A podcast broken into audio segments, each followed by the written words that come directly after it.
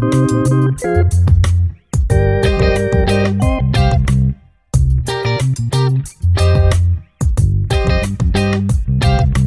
Ez itt az Ügyvéd Podcast. Egy podcast, ahol ügyvédek beszélgetnek ügyvédekkel a hivatásukról. Én Gerő Tamás vagyok, és ma Richard Saskind online bíróságok és az igazságszolgáltatás jövője című könyv magyar fordítójával, Osztobi Csandrással beszélgetünk arra, hogy a könyvben megfogalmazott jövőkép mennyire utópia vagy a közeljövő realitása-e. Röviden bemutatom vendégemet, utána kezdődik a beszélgetés. Professzor dr. Osztovics András. 2000-ben végzett az eltén, 2005-ben az ELTE Állam és Jogtudományi Kar doktori iskolájában szerzett PhD fokozatot, 2012-ben a Széchenyi István Egyetemen habilitált. A Károli Gáspár Református Egyetem Állam és Jogtudományi Karának az Európai Jogi és Nemzetközi Magánjogi Tanszékének a vezetője, valamint egyetemi tanár. 2009. január 1-től a legfelsőbb bíróságon bíró, 2012. szeptember 1-től kúriai bíró. Akkor kezdjünk is bele.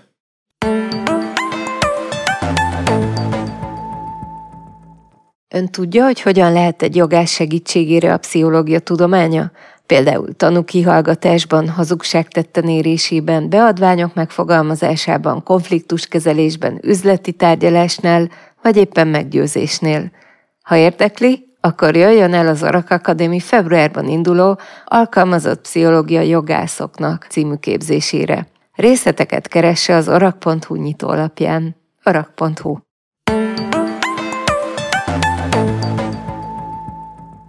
Miért érezte fontosnak, hogy lefordítsa ezt a szöveget, Szászkint 2019-es művét, és milyen érzések kavarogtak önben, mint bíróban, hogyha csak a mesterséges intelligencia jövőjéről gondolkozunk? A lehető legjobbkor került a kezembe pont a Covid járvány kellős közepén kezdtem el olvasni, és pillanatok alatt a hatása alá kerültem.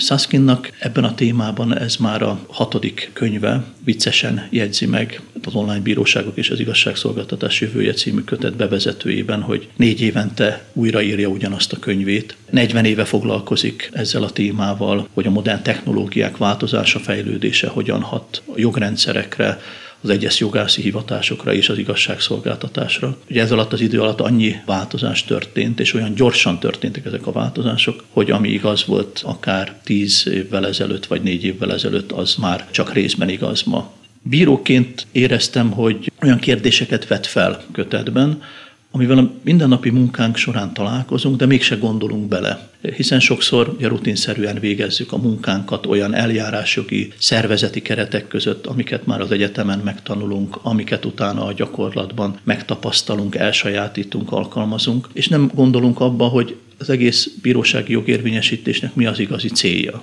hogy kiért vannak a bíróságok, hogy nem önmagukért, nem az eljárásért, hanem a peres felekért, a peres felek anyagi jogi igényének érvényesítéséért. És arról is elfeledkezünk sokszor, hogy ez a szó legnemesebb értelmébe vett szolgáltatás, amit a bíróságok nyújtanak. Ha az így van, már pedig meggyőződésem szerint is így van, akkor nagyon fontos kéne, hogy legyen a felhasználóknak a visszajelzései, hogy mennyire vannak megelégedve, vagy mi az, amin esetleg javítani kell a szolgáltatás nyújtása körében. Szászként 40 éves kutatói munkájának eredményeként ezeket a gondolatokat próbálja összefoglalni a kötetében, szándékosan provokatív jelleggel, és ez nagyon-nagyon hatott rám, és nagyon elgondolkodtatott azzal kapcsolatban, hogy tényleg biztos, hogy jó úton járunk-e, biztos, hogy jó keretek között gondolkodunk-e, amikor a bíróságok munkájáról, vagy akár csak egy-egy eljárásjogi szabály módosításáról gondolkodunk, vagy akár ezeknek az értelmezése során, amikor ítéletet hozunk,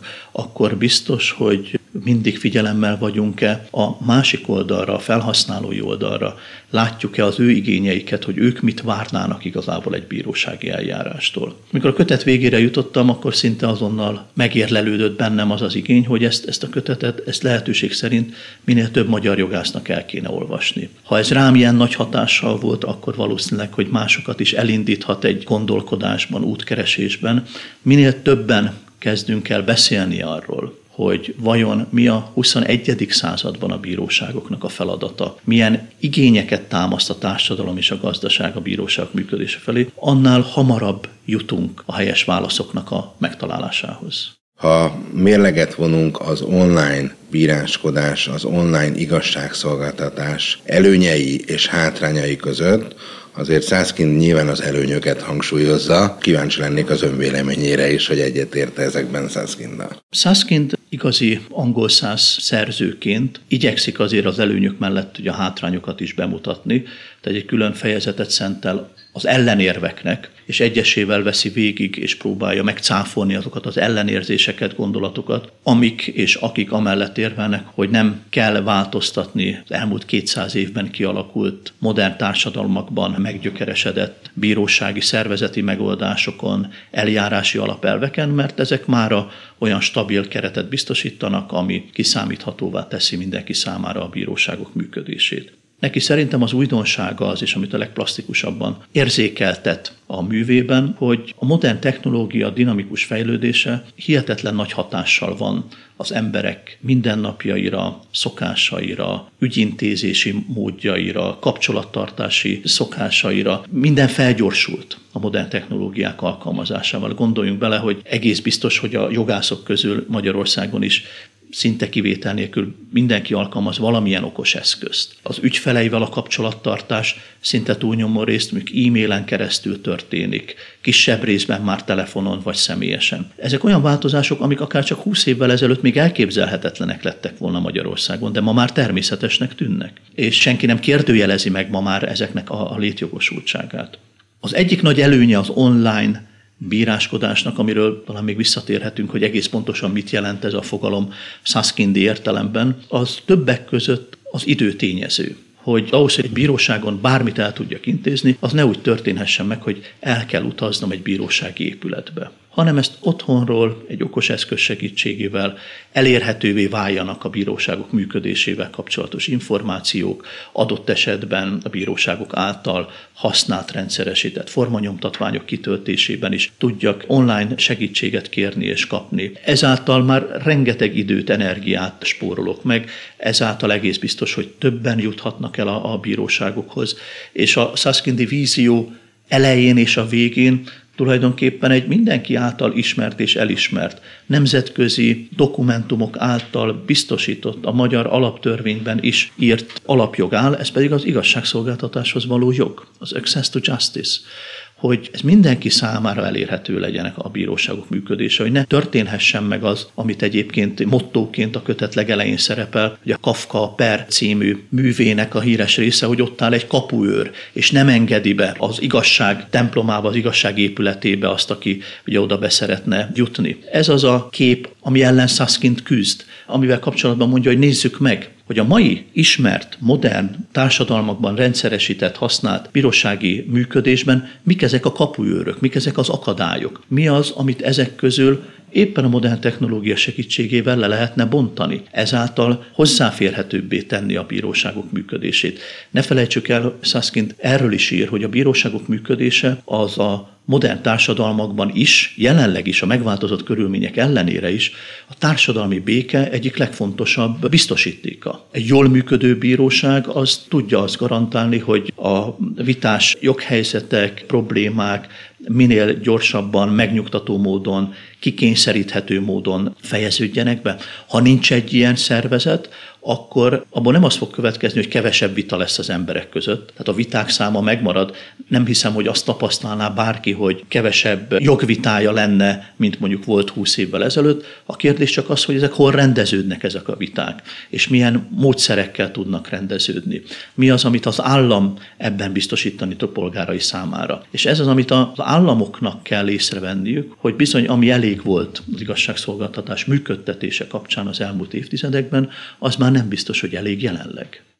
Ezért van másfél millió digitális analfabéta, ami azt jelenti, hogy nem mindenki használja ezeket a technológiai eszközöket. Százként technológiai, vagy inkább filozófiai kérdésnek tekinti, hogy az online bíráskodás a jövő. Szászként foglalkozik ilyen adatokkal is a, a kötetben, világviszonylatban nézi azt, hogy különböző statisztikai adatok alapján föld lakosságának hány százaléka fér hozzá, vagy nem fér hozzá, akár csak az internethez, de bármilyen statisztikai kimutatást nézünk, azok azt mutatják, hogy az internethez hozzáférők száma évről évre növekszik tendenciákat érdemes figyelni. Azt, hogy lehet, hogy ma még mondjuk akár Magyarországon is van, nem ismerem ezt az adatot, de ha így van, hogy másfél millió embernek nincs hozzáférése digitális eszközökhöz, vagy esetleg az internethez, azt kellene megnézni, hogy ugyanez az adat mi volt 5 évvel ezelőtt, vagy 10 évvel ezelőtt. Vagy ugyanezt az adatot azzal lenne érdemes összevetni, hogy vajon hányan vannak most Magyarországon, akik bármilyen oknál fogva, de a hagyományos keretek között nem indítanak, vagy nem tudnak pert indítani kik az, akik jelenleg kiesnek az igazságszolgáltatásból, és hogy ez a szám nagyobb-e, vagy az a szám nagyobb, akiknek nincs internet hozzáférésük. Én meggyőződésem, hogy jelenleg sokkal több akadálya van annak, hogy egy nem jogvégzett ember hatékonyan tudja a bíróságon a jogait érvényesíteni, mint annak, hogy valaki hozzáférjen mondjuk az internethez Magyarországon. Ha a szándék megvan és az erőforrások megvannak, akkor ez abszolút nem lehetetlen, hogy ezt a bizonyos hozzáférést azoknak is megteremtsük, akiknek egyébként nincsen meg az anyagi forrásuk. Kicsit beszéljünk még arról, hogy jogszolgáltatás vagy igazságszolgáltatás van a bíróságon. Erről mi az ön véleménye? Erről nekem az a véleményem, hogy az elmúlt 30 évben Magyarországon picit talán túl nagy hangsúlyt fektettek ennek a kifejezésnek az első felére és kevesebb hangsúlyt a második felére, hogy akár jog, vagy akár igazság, de ez egy szolgáltatás legyen. Ezt kellene a jogászi gondolkodás középpontjába helyezni, hogy a bíróság az egy nagyon speciális, állami garanciákkal védett, de mégis szolgáltatás nyújtó hely. Ha ez így van, akkor a következő lépés az lenne, hogy kinek nyújtjuk ezt a szolgáltatást, és akinek nyújtjuk, nekik mire van szükségük ahhoz, hogy ezt a szolgáltatást igénybe tudjuk venni. Szászként kötet erre döbbentett rá engem is, hogy a végeredmény felől érdemes a bírósági eljárásokat végigmodellezni, hiszen amikor valaki egy orvosi rendelőbe megy betegként, őt nem az érdekli, hogy milyen terápiát fog kopni, hanem az, hogy meggyógyul-e vagy sem. Ha valaki egy házat szeretne terveztetni egy mérnökkel, őt nem az érdekli, hogy ez a mérnök aztán milyen programot fog ehhez használni, őt az érdekli, hogy az a terv, amit kap a mérnöktől, az olyan lesz, mint amit ő elképzelt, és azt meg tudja valósítani, vagy sem. Picit ilyen a bírósági eljárás, és ha valaki a bírósághoz jön, ránk bízza a jogvitájának az eldöntését, őt a legkevésbé az érdekli, hogy akkor most az eljárás az hány szakaszból áll, és egyébként nem tudom hány perorvoslat van, vagy nincsen, hanem az, hogy mikorra kapja meg azt az ítéletet, ami megoldja az ő jogvitáját, ami végérvényesen lezárja azt a vitás helyzetet a ellenérdekű féllel szemben. Ugye ez egy nagyon másfajta megközelítés, mint amihez mi jogászok szokva vagyunk. Hát mi egyetem padjaiból kezdve azt halljuk, tanuljuk, valljuk, hogy, hogy milyen fontosak az alapelvek, az eljárási garanciák, az eljárásnak milyen legitimációs hatása van a bírósági ítéletre nézve. Egy teljesen más dimenzióban gondolkodunk ugyanarról. Meg kellene próbálni egy picit kilépni ebből, mert ha ugyanezeket a köröket futjuk meg a jogalkotás, meg a joggyakorlat vonatkozásában is, akkor soha nem fogunk tudni igazából egy olyan szolgáltatást nyújtani, amire valószínűleg ténylegesen igény van a felhasználók részéről. Ugye a Saskin divízió, amikor az online bíróságokról beszél, az többek között azt foglalja magába, hogy a bíróságoknak a feladata az nem is feltétlenül kizárólag az eljárás, illetve a döntéshozatal, hanem már korábban kezdődik. Nagyon sokszor az igazságszolgáltatáshoz való jutásnak a egyik legnagyobb akatálya a jogi ismeretek hiánya. Erre lehet azt a választ mondani, hogy persze itt vannak az ügyvédek, aki tud, az, az menjen ügyvédhez, jogi segítőhöz, és próbálja meg rajta keresztül eljutni a bírósághoz.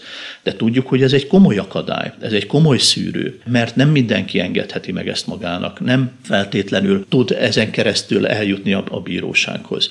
Miért nem vállalja fel a bíróság maga? A szolgáltatás nyújtás körében már ezt a per előtti szakaszban egy nagyobb részvételt, miért nem nyújt a bíróság maga adott esetben olyan jogi ismereteket, olyan jogi tanácsadást, segítséget az egyes űrlapoknak a kitöltésében, segítséget abban, hogy egyáltalán meg tudják fogalmazni a jogi igényüket egy jogvita kapcsán a felek. Miért ne lehetne ezt adott esetben már online módon megtenni, és akkor ezáltal elérhetővé tenni a bíróságokat nem csak a hivatali nyitvatartási időben, nem csak egy konkrét épületben, hanem otthonról kényelmesen okos eszköznek a segítségével. Tehát ez az, ami szerintem az egyik legnagyobb gondolkodásbeli változást jelenti a bíróságok működésével kapcsolatban, hogy a 21. században már nem elég az, ha kizárólag arra fókuszálunk, hogy a bíróságok feladata a döntéshozatal, és semmi más.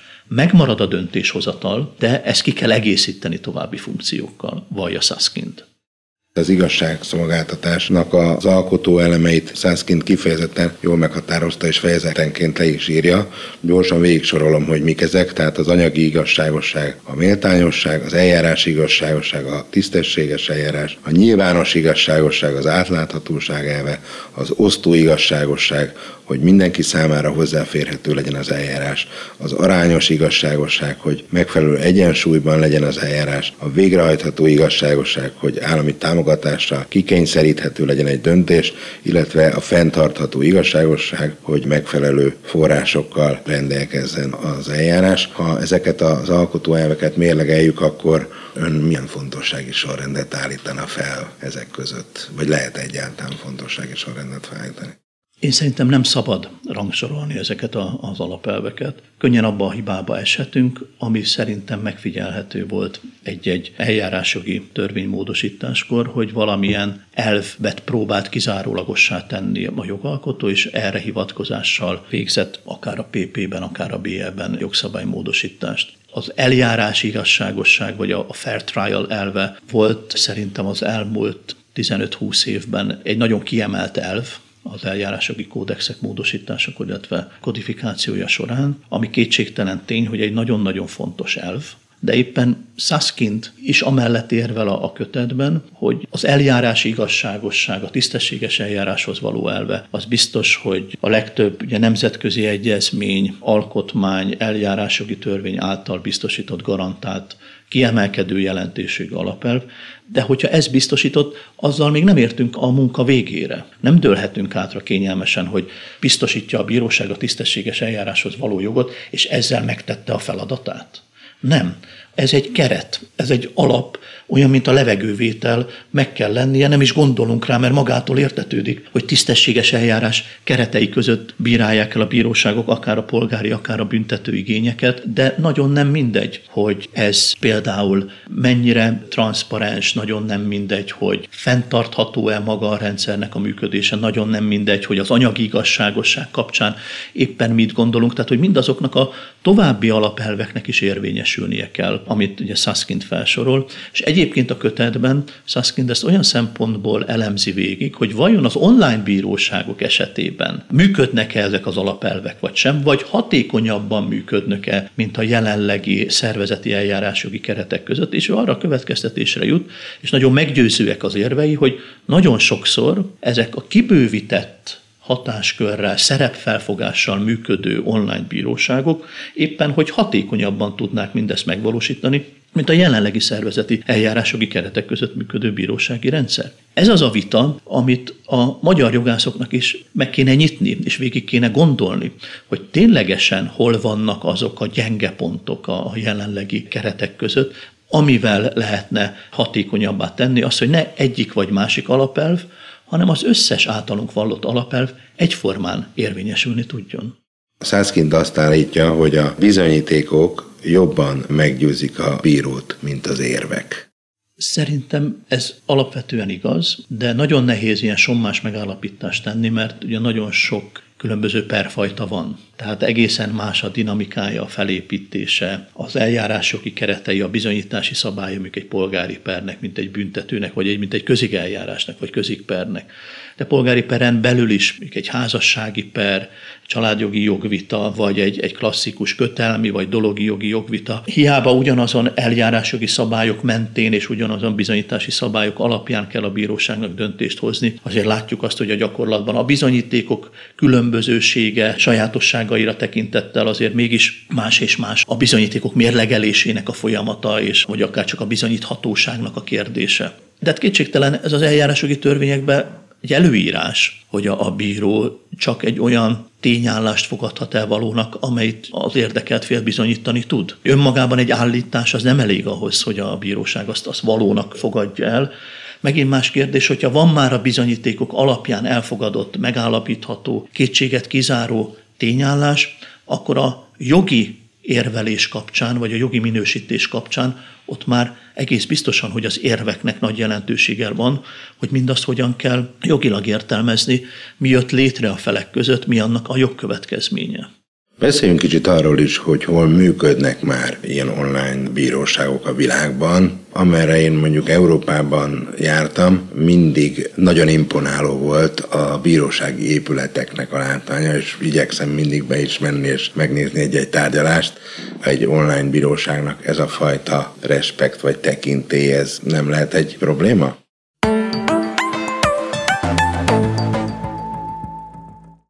Az online bíráskodás. Utópia vagy a közeljövő realitása? Milyen ügyekben, mikor, milyen digitális jövőt jósol Richard Saskin világhírű brit író, nemzeti kormányok, bíróságok független tanácsadója. Online bíróságok és az igazságszolgáltatás jövője című könyvét az Orak kiadó hozta el a magyar jogi közönségnek Osztovics András kúriai bíró fordításában a Dentons Magyarország támogatásával. A könyv már megrendelhető online az Orak honlapján orak.hu.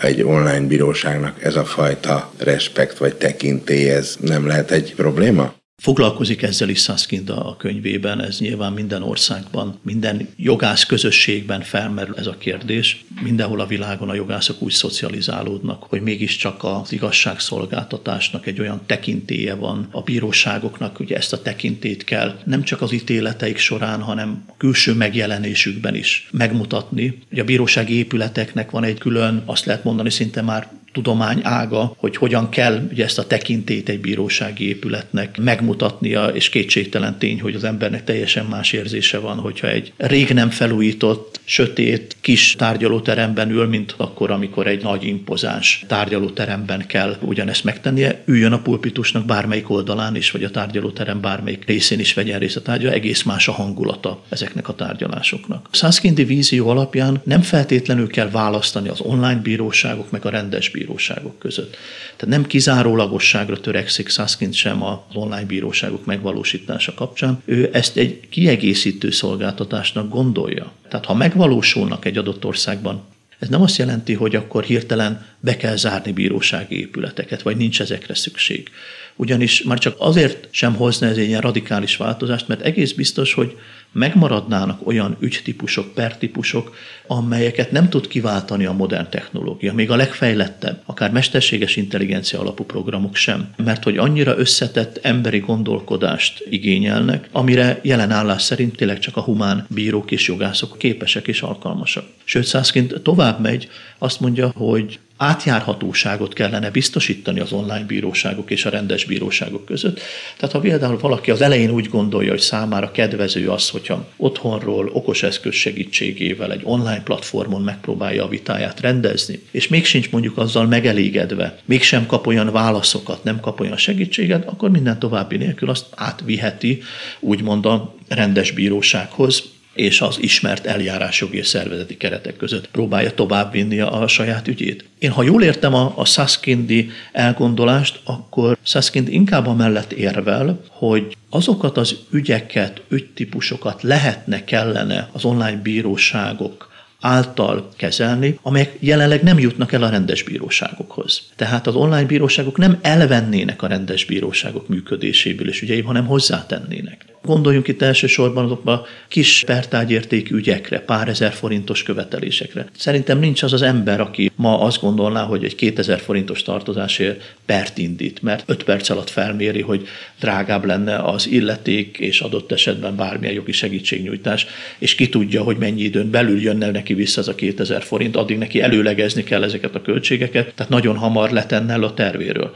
De ha azt látná, hogy ezt mondjuk egy saját otthoni laptopján pár kattintással be tud indítani egy gépezetet, és ettől a gépezettől ő adott esetben pár órán belül, vagy napon belül kap egy választ, vagy adott esetben egy végrehajtható döntést, akkor az egy reális alternatíva. Akkor azért a 2000 forintért az a pár kattintás megéri, az a pár perc, amit arra kell fordítani, az biztos, hogy megteszi. Vagy a másik példák, amik a Saskin hoz a könyvében. Nagyon gyakori jogvitákra adhatnak okot, és viszonylag kevés jut el a bíróságokhoz. Biztosítási szerződések, utazási szerződések. Biztos, hogy mindenki találkozott már olyannal, hogy van egy biztosítása, történik egy káresemény, és a biztosító társaság azt mondja neki, hogy na, az biztos, hogy nem fogja ő kifizetni. Mit tud szegény fél ilyenkor csinálni? Elhiszi a biztosító társaságnak, szidja magában egy kicsit a biztosító társaságot, de hát megy tovább az élet, és akkor saját maga megtéríti azt a kárt, vagy viseli azt a kárt, amit okozott, vagy neki okoztak. Mert felméri azt, hogy egy biztosító társaságnak egy olyan jogi apparátus áll mögötte,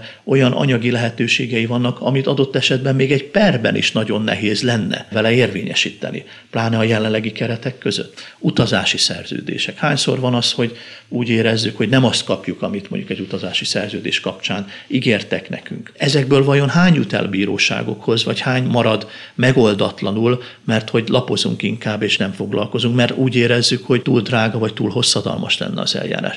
Tehát, hogy ezeket, az ilyen típusú ügyeket, amikből biztos, hogy sok van, csak nem jutnak el a bíróságokhoz, éppen a kevésbé hatékony ügyintézési keretek miatt tudná adott esetben az online bíróságok nagyobb hatékonysággal segíteni. A külföldi példák ezt mutatják, hogy olyan ügyekben a legegyszerűbb ezt, ahol viszonylag azért a jogi szabályozás is egyszerű. Most gondoljunk bele mondjuk a közüzemi díjtartozásokba. Hát ha valaki igénybe veszi azt a közüzemi szolgáltatást, használja, és nem fizeti meg az ellenértékét, akkor ez így nem tűnik elsőre egy, egy bonyolult jogvitának. De ilyenekből ugye sok van a modern technológiai eszközök, és azon belül is, hogyha most rátérünk adott esetben ugye a mesterséges intelligenciára, ugye adatokkal dolgozik, minél több adat áll a rendelkezésére, ugye annál nagyobb pontossággal tud dolgozni. Ezért külföldi példák is mutatják, hogy a Saskind maga utal Anglia és Wales, két ország együtt van egy közös igazságszolgáltatási szervezetrendszere. 2018-ban indult meg egy hatalmas igazságügyi reform,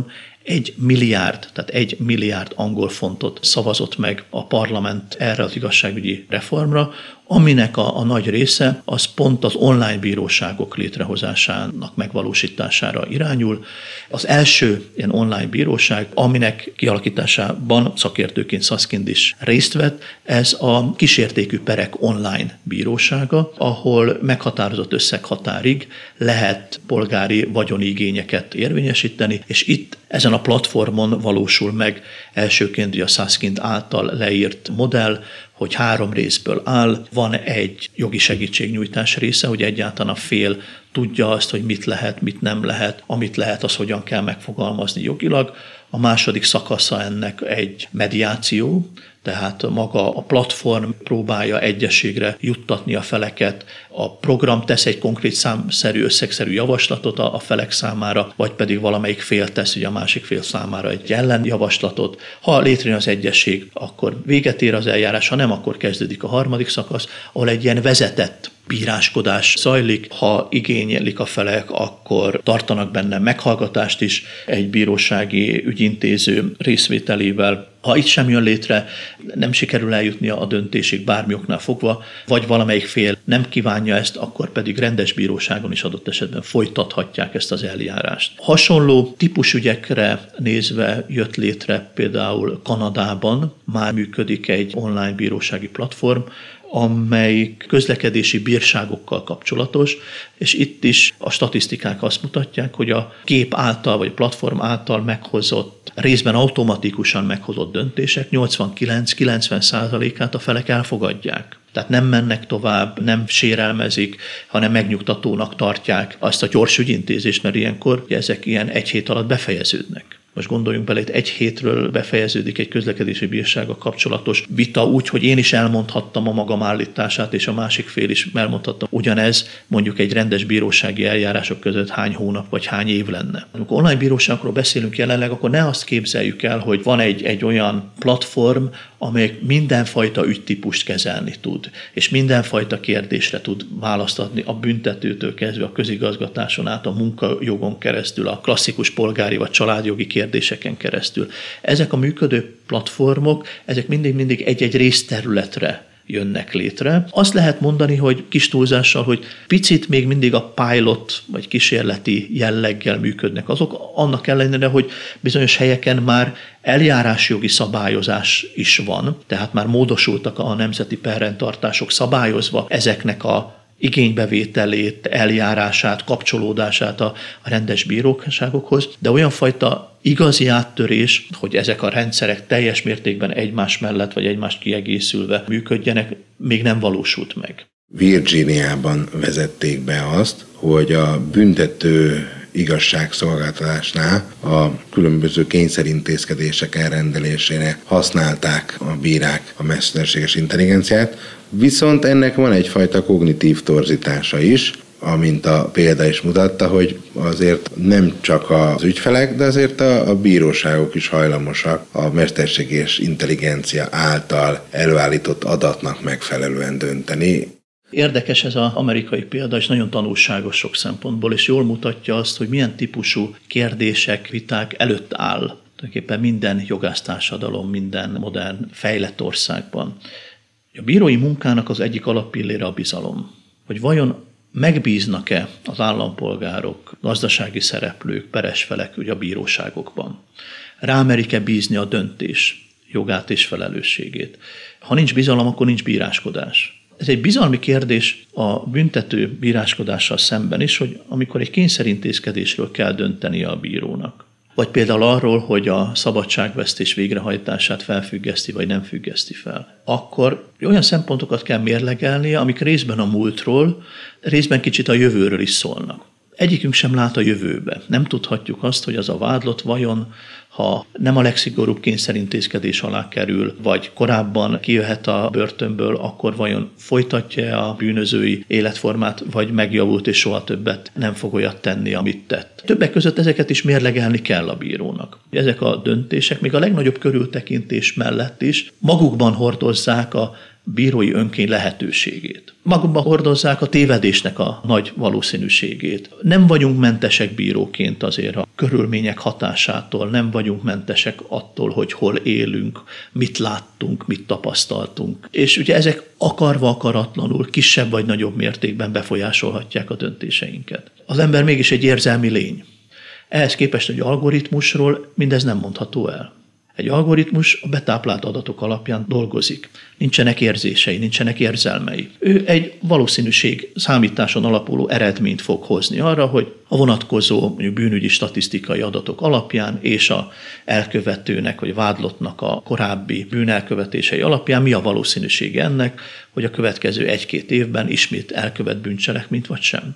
Erre hozták létre Wisconsin államban ezt az algoritmust hogy egy picit a bírói döntést próbálják objektivizálni.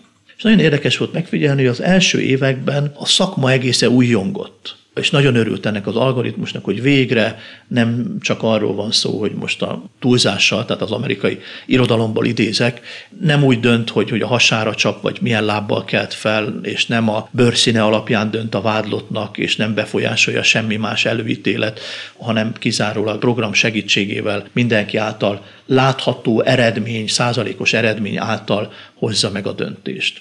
És az első évek eufórikus hangulatát hirtelen felváltotta a kiózanodás. Ugyanis a védők elkezdtek amellett érvelni, hogy rendben van, na de hogy is van pontosan, milyen adatokat tápláltak ebbe bele, ki táplálta be ezeket az adatokat, hogyan működik ez az algoritmus, milyen pontosan a számítási módja ennek az algoritmusnak. Tehát azokat az adatokat kérték, ami ugye nem látható, ami nem ismert az eljárás felei számára, ez a black box effektus, hogy csak a végeredményt látom, amit ez a gép kiad, de nem tudom a, a működését, nem ismerem a működési leírását.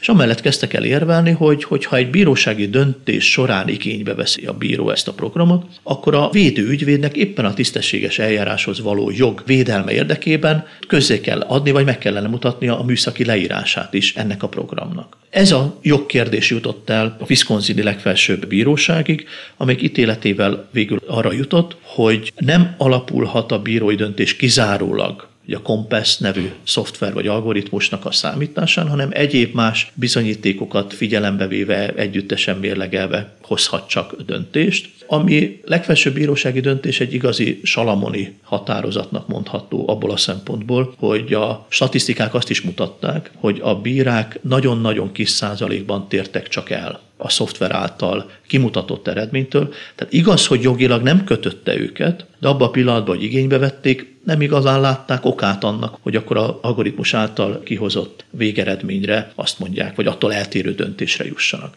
Azaz, kimondva kimondatlanul, de mégiscsak átvette a döntésnek a jogát, ez az algoritmus, még hogyha eljárás jogilag ez nem is így lett szabályozva. Szóval akkor, amikor az ügyvédek esetleg attól félnek, hogy az ő szerepük csökken az online igazságszolgáltatás esetén, akkor erre végül is egy jó ellenpélda ez a mostani eset is, hiszen az ügyvédek nyomására sikerült ezt a fajta mesterséges intelligencia túlsúlyt ellensúlyozni, ha jól értem. Igen, de ne felejtsük el, hogy éppen a ügyvédi kar nyomására került ez kifejlesztésre, majd ugyanezen ügyvédi kar kérte azt pár év múlva, hogy akkor ezt mégse alkalmazzuk. Tehát nagyon viccesen lehet azt mondani, hogy ügyvédeknek soha semmi se jó, amikor a igazságszolgáltatás kérdéseiről beszélgetünk. Az ügyvéd szerepe nő vagy csökken? Szerintem erre a legjobb válasz az, hogy átalakul. Szaszkinnak van egy könyve, amit a fiával együtt írt, ahol kifejezetten az egyes szakmák változásait veszi végig, hogy a modern technológiák és azon belül is a mesterséges intelligencia milyen szakmákat fog megszüntetni, vagy milyen hatással lesz az egyes szakmák, és végigmegy az orvosi, a mérnöki, a tanári és a jogászi és több más szakmán is beleértve akár a politikusoknak a helyzetét is, hogy a jogászoknak meg kell tanulni jobban együtt élni a modern technológiai megoldásokkal. Tehát a munkájuk során alkalmazni tudják ezeket.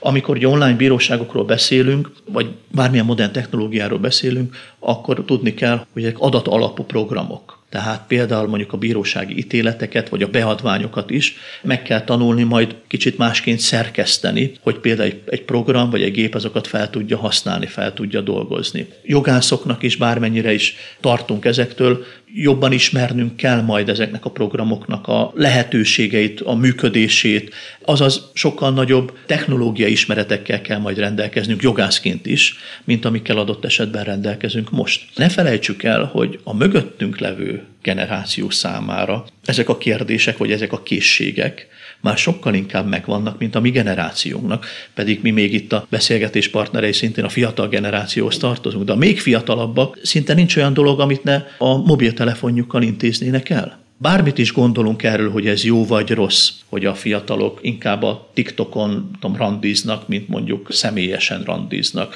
vagy telefonon keresztül próbálnak a egyetemi vizsgáikat is felvenni és elintézni, míg a mi időnkben mindezt személyesen kellett vagy lehetett megtenni. De a tendencia ez.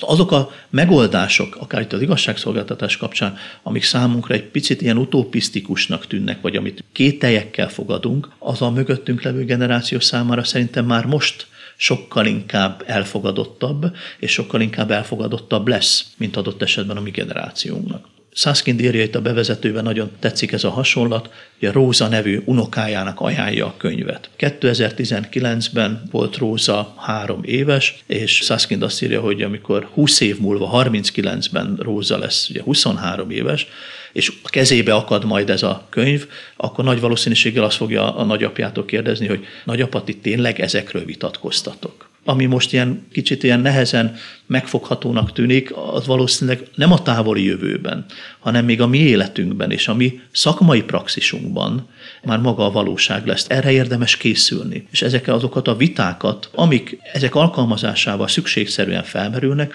ezeket lefolytatni. Csak még egy gondolat visszatérve akár itt a mesterséges intelligencia alapú programokra. Minden társadalomnak, jogásztársadalomnak lokálisan megvan az a lehetőség, hogy megvitassa, hogy miben bízik meg inkább. Ahogy országban azt mondják a jogászok többsége, hogy számukra megnyugtatóbb az, ha bizonyos ügycsoportokat gépi alapú automatikus döntéshozatal oldjon meg, akkor abban az országban az lesz a jó megoldás. Ha megint más országban azt mondják a jogászok, hogy mi inkább szeretnénk a lassabb, körülményesebb, de valahol mégis emberibb bíráskodás mellett maradni, akkor abban az országban pedig az lesz a jó megoldás, de ezekről beszélni kell, gondolkodni kell, és végig gondolni, hogy mire melyik a jobb megoldás. Online könnyebben hazudnak az emberek. Mi van akkor, hogyha egy tanúvallomást valaki online tesz, talán sokkal kevésbé tudjuk meg az igazságot, mint hogyha szemtől szemben a bírónak kell elmondania.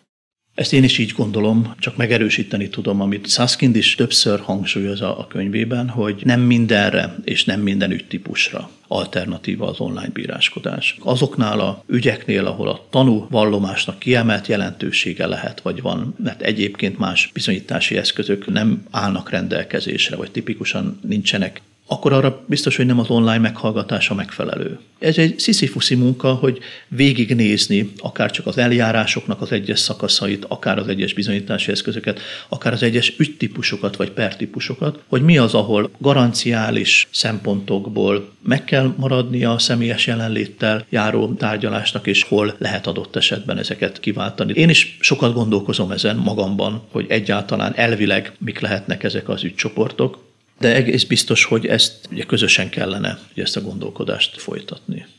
Mi lehet a következő téma, amit tervez lefordítani? Nagyon örülnék annak, hogyha ez egy sorozattá tudna bővülni, aminek az első kötete csak Saskind Online Bíróság és az Igazságszolgáltatás jövője című munkája. Elsősorban angol nyelven, de német nyelven is rengeteg és egyre több kötet jelent meg már a információs technológia és a jog és az igazságszolgáltatás kapcsolatáról egyre részletesebb leírások vannak, jelennek meg egy-egy konkrét programról, annak a előnyeiről, tapasztalatairól. Örülnék, hogyha ezek közül egyre több meg tudna jelenni magyarul is. Nyilván az lenne jó, hogyha előbb-utóbb inkább előbb magyar jogászok is egyre nagyobb számban fordulnának a téma felé és írnának magyarul olyan köteteket, amik kifejezetten ezt a témát boncolgatják. Ha ezzel az egy kötettel is esetleg sikerült már a figyelmet egy picit a téma felé fordítani, akkor már megérte az a, a sok munka, ami ennek a megjelentetésében benne volt. Én nagyon remélem, hogy eredményes lesz ez a sorozat, hogy egyre több konferencia, szakmai beszélgetés lesz ezekről. Én magam is szeretném folytatni a munkát. Most éppen egy görög szerzőnek a kötetével ismerkedem, aki kifejezetten már hangzatos címet adott a munkájának, hogy robotbíróságokról és a mesterséges intelligencia kapcsolatáról beszél. Ez már egy kifejezetten technológiai jellegű, kevésbé jogi, mint inkább technológiai jellegű kötet, aminek a megértése azért az nagy kihívás számomra is. De úgy látom, hogy ez a jövő, és nem is a távoli jövő, hanem a közeli jövő, hogy jogászként ilyen szövegekkel kell ismerkednünk, ilyeneket kell tudnunk megértenünk, és meglátnunk benne a lehetőséget. Professzor úr, köszönöm a beszélgetést. Én is köszönöm.